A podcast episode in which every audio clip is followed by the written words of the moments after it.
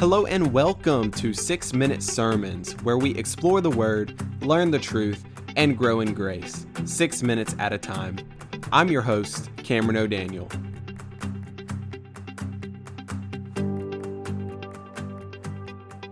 James chapter 1 and verse 22.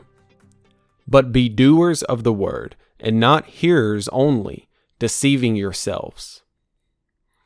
So here, James is encouraging the reader, whoever the reader may be, he is encouraging the reader to not only acknowledge in his mind, his or her mind, the Word of God, but he's encouraging them to live out the Word of God, to be doers of the Word.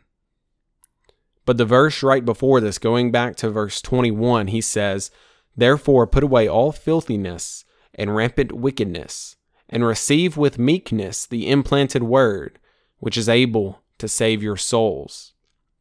So he's going off this line of thought talking about the Word, the Word of God, and what the Word of God does.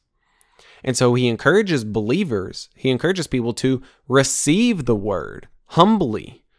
That's what meekness essentially means. I, I heard an illustration one time talking about meekness, and it referred, it basically compared meekness to that of a horse, the disposition of a horse. The horse is a powerful animal I mean, you can see its muscles when it just runs or, or walks around or is just standing there. It is a very powerful animal that can do a lot of damage. But most of the time, they're very gentle, they're very calm. And that's what meekness is talking about. You may be a very powerful person, you may have a lot of strength within you and a lot of will. But it says, receive with meekness, humble yourselves. Receive with meekness the implanted word which is able to save your souls. So, going off of this idea, James then says, But don't just receive the word, but be doers of the word. Be doers of the word and not hearers only, deceiving yourselves. If you if you think about this in the context of where we are in society today or, or a, a modern illustration, if you're on a sports team or you belong to a club or somebody tells you to do something, right? And you're like, okay, I'll go do that. If your coach tells you, go and do this in the game, you need to pass the ball better. You need to shoot the ball better. Go and shoot it when you get to this position on the court or on the field. You're like, all right, I'll do that. And when you go in the field or you go on the court, you do the exact opposite. You do the thing that your coach told you not to do in the context of parenting and kids. You, as a parent or you, as a kid, may get an instruction from your parent, from your dad or your mom. You may give an instruction to one of your kids. They may go say, Yes, I'll go do that. I heard what you said. I received it. But then they go and do something completely different. And then you come back to them and you say, Why did you not listen to me? Why did you not do what I told you to do? Wouldn't it be silly if they said, No, no, no, I, I received what you said. I heard what you said.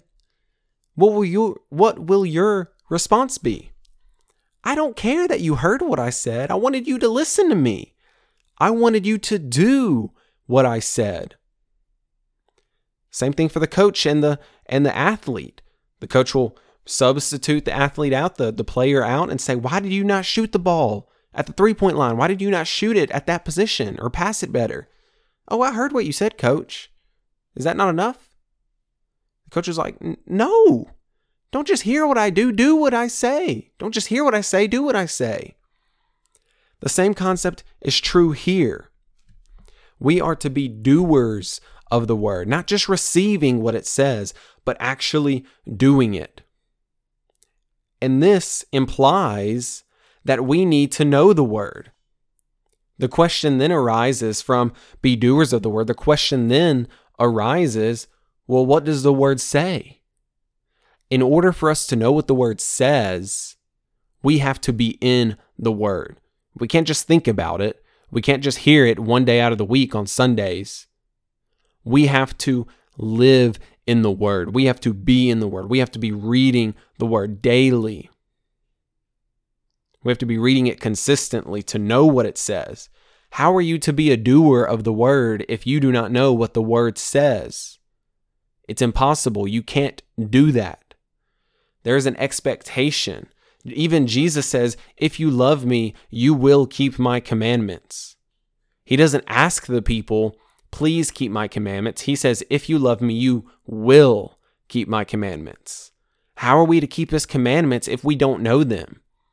How are we to be doers of the word if we don't know the word?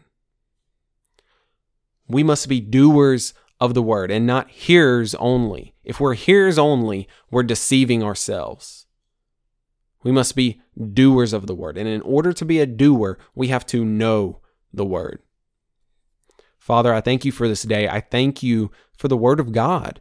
And I pray that you would help us to be doers. Give us the strength and the motivation and desire to be doers of the word. In Jesus' name I pray. Amen.